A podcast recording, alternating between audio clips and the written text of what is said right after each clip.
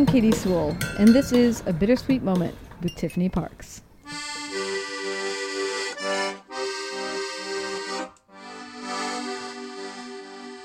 Hello, and welcome to The Bittersweet Life. I'm Tiffany Parks, and this is your midweek Bittersweet Moment.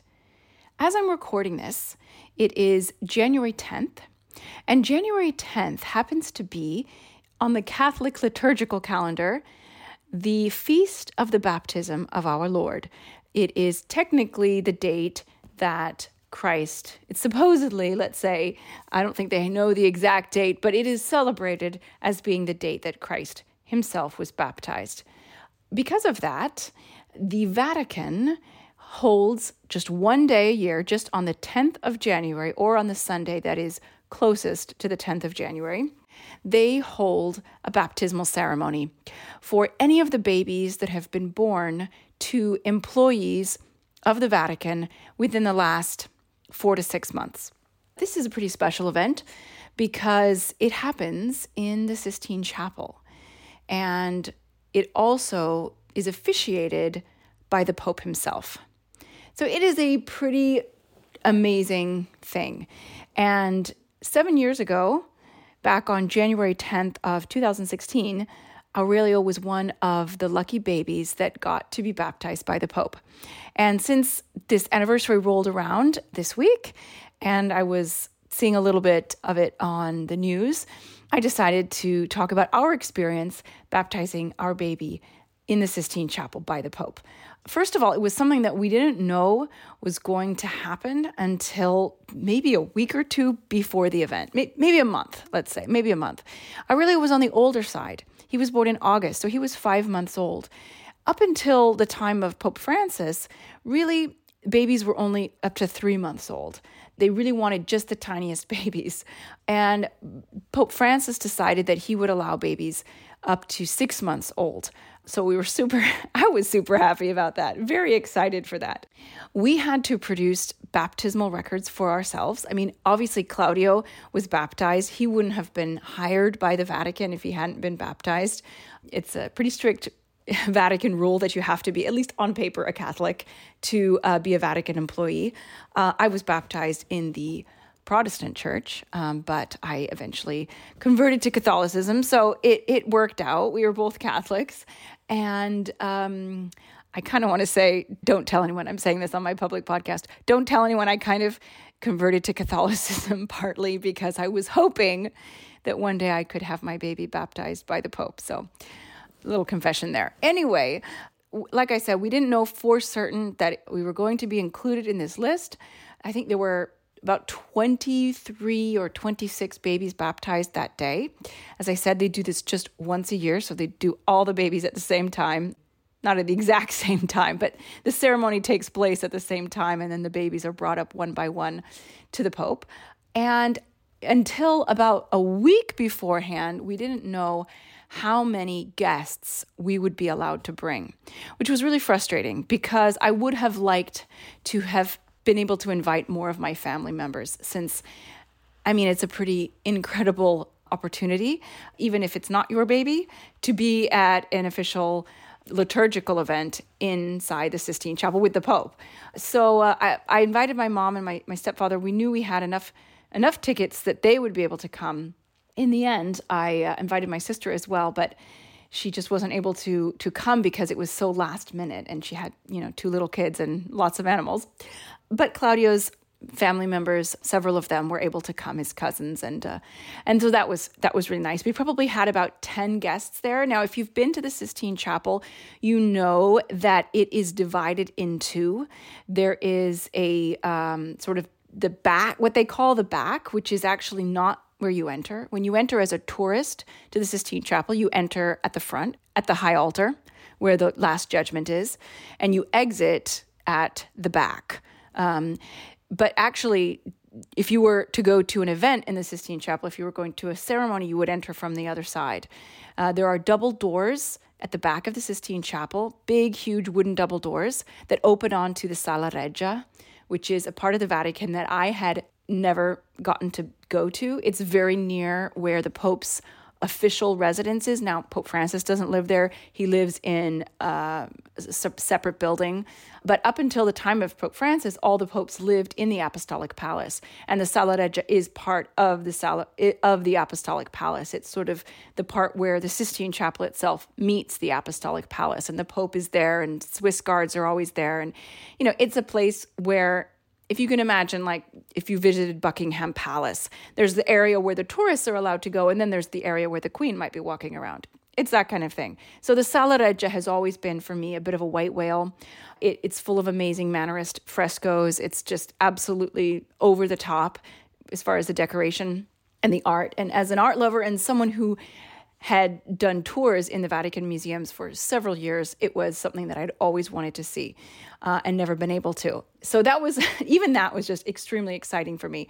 Um, but as I was saying, when you enter the, if you were to enter from the real entrance of the Sistine Chapel at the back, there is a smaller section that takes up about one third of the full space of the chapel. And it's divided by a sort of beautifully decorative marble I don't even know what the word is, sort of like a dividing, like a screen.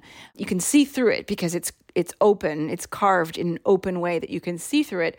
But there is um, there is a divider there, and when there is a ceremony, in fact, the the public, uh, anybody watching, I, I, would you call it the body, the congregation, they sit there in the back, and then the priests and anyone else participating in the ceremony are in the front two thirds. So everyone, all the people who were relatives, friends, family members of the baby who was being baptized were sitting in the back. And the parents and the godparents and the babies got to actually sit in the front part. Uh, so we were sitting actually extremely close to where the Pope himself was.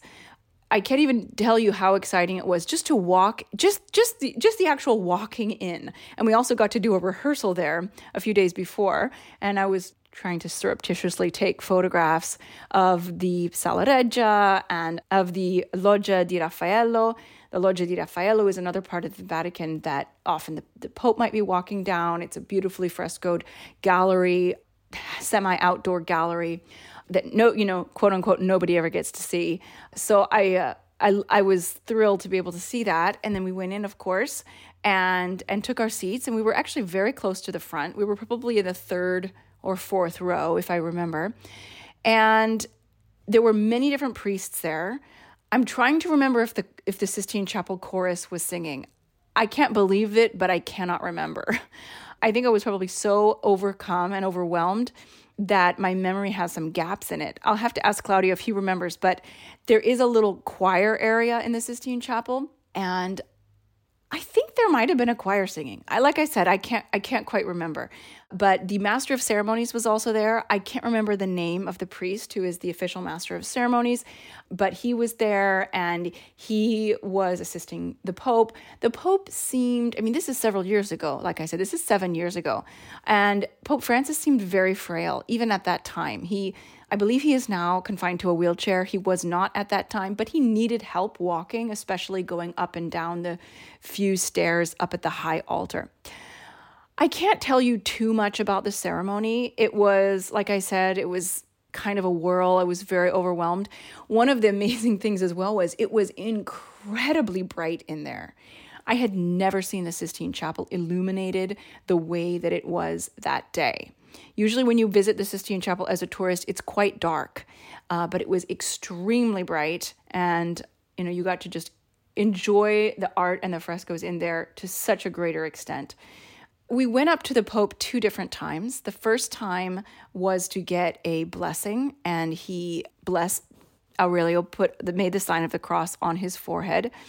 And the second time was the actual baptism. And there was, of course, many different things going on in between, and different priests or probably bishops, I suppose, came and did various things and gave the baby the little. you can tell I'm not a super practicing Catholic. I don't know what it's called. There's like a vest there's like a there's like a white outfit, like a, a white robe they put on the baby I can't remember what it's called. Um, and there were lots of there was lots of singing. So maybe there was a choir because I remember I was singing a lot during this ceremony. We had a little booklet, and so we could sort of try to sing along uh, to the song. I remember singing through the whole thing. There was also a professional photographer there, which was great because if it's your baby's baptism, obviously you're not going to have your camera out. And the only other people near us who we knew were the godparents, and they so they weren't going to be either. And so we we luckily were able to purchase at a very steep price, I might say, the official photographs of the official Vatican photographer, and they're they're wonderful photos. So um, so we're really happy about that. The entire thing was also filmed and it was put on TV. I think live. I think it was it was on TV exactly as we were doing it. Um, but some of Claudio's other family members who didn't come, they taped the videos. So, or I think it was on YouTube as well. Sorry, so much so much of my memory about this is so hazy. So, I'm remembering things as I'm taping this. But I do have some videos of the event as well. It must have been put on YouTube. A couple of other things that I do remember. I remember Pope Francis saying emphatically a couple of times that the mothers should not be embarrassed if they needed to breastfeed their babies, which was a really lovely thing for him to say because not so much in Italy, but of course, those of you listening from the States know that a lot of times mothers get intimidated or glared at or scoffed at or worse for breastfeeding in public when really it's just um, trying to feed your baby. It's uh, kind of something that God invented, and uh, there was nothing scandalous or indecorous about it. But um, but some people unfortunately take it that way. Luckily, not really in Italy. And uh, but you know when you're sitting there in a in the Sistine Chapel in the presence of the Pope, you might feel a little bit shy about just you know whipping it out, so to speak. But he put everybody at ease, and it was great because I think that if the mothers hadn't had the chance to do that, um, there would have been a lot of screaming babies in the Sistine Chapel, and it would have been very unpleasant. The babies were all very, very well behaved, and uh, when it was Aurelio's turn to be baptized, Aurelio, Aurelio as I've, I, I've probably mentioned on this show, he was a very alert baby. He never slept really. Um, he was not one of those babies who just sort of uh, would fall asleep in your arms or even just sort of relax. he was always like eyes wide open, looking around, watching everything that was going on. And when we took him over to the baptismal font, which was this beautiful copper. It was carved copper with carved with all these olive leaves and branches all the way around it. It was so beautiful, but it was very bright and shiny. And as I held him over the baptismal font, and you know, here's the Pope, you know, right ne- you know, right there, right beside him, about to baptize him, pour holy water over his forehead. He just looked down. He looked straight. out. Aurelio, I'm talking about.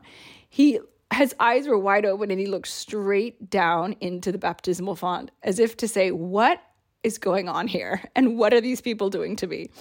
Um, but he didn't cry. He was totally calm and happy.